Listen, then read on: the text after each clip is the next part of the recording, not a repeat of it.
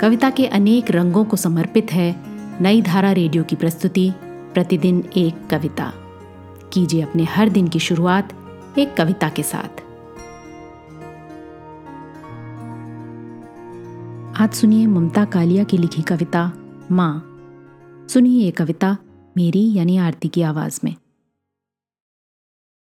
माँ पुराने तखत पर यूँ बैठती हैं, जैसे वो हो सिंहासन बत्तीसी हम सब उनके सामने नीची चौकियों पर टिक जाते हैं या खड़े रहते हैं अक्सर। माँ का कमरा उनका साम्राज्य है। उन्हें पता है यहाँ कहाँ सौंफ की डिबिया है और कहाँ ग्रंथ साहब। कमरे में कोई चौकीदार नहीं है, पर यहाँ कुछ भी बगैर इजाज़त छूना मना है। माँ जब खुश होती हैं, मर्तबान से निकालकर थोड़े से मखाने दे देती हैं मुट्ठी में। हम उनके कमरे में जाते हैं स्लीपर उतार। उनकी निश्चल हँसी में तमाम दिन की गर्द धूल छट जाती है।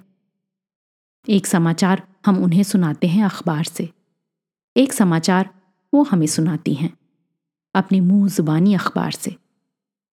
उनके अखबार में है, हमारा परिवार, पड़ोस, मोहल्ला और मुहाने की सड़क। अक्सर उनके समाचार हमारी खबरों से ज़्यादा सार्थक होते हैं। उनकी सूचनाएँ ज़्यादा सही और खरी। वे हर बात का एक मुकम्मल हल ढूंढना चाहती हैं। बहुत जल्द उन्हें हमारी खबरें बासी और बेमजा लगती हैं।